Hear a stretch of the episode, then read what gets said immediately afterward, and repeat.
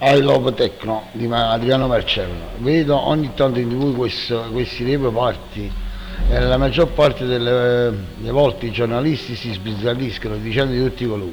Queste manifestazioni sono sempre guardate con diffidenza perché la gente lo associa al traffico di consumo di droga. Ma io penso che sia sbagliato generalizzare e fare di tutto il ben fascio. Io amo la musica techno, ogni mattino ne ascolto tanto e credetemi se vi dico che mi distrae dai cattivi pensieri e mi carica per tutti i giorni. Ho avuto il piacere di girare per l'Europa, andando a molti festival del genere.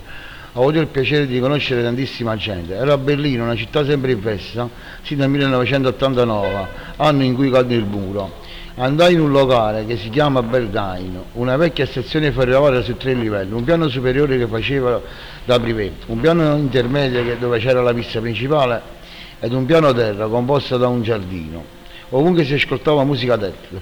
Sarebbe facile pensare che in un posto così accadessero cose strane, ma non è così. In quel luogo conobbi il sindaco della città, un conto di 85 anni accompagnato da sua moglie e gente di ogni ceto e provenienza sociale che era lì soltanto per divertirsi in modo sano e senza eccessi. Il vecchio conte e sua moglie bevevano soltanto acqua e passarono una serata insieme agli altri a ballare e divertirsi come se fossero ragazzi, spinti dall'adrenalina che la musica trasmetteva loro. Ciò che voglio dire è che non è in posti così la droga non circoli, ma che, che questo accade ovunque, in quanto la sostanza è sempre una scelta individuale a prescindere dal luogo in cui si trova. Qualsiasi tipo di musica non va mai ascoltata eh, associata a, a, qualcosa di negativo, perché altro che ne, eh, non è che l'espressione di un mondo variopinto, per cui non facciamo di tutto il ben fascio. E con questo concludo dicendo alla Potecno.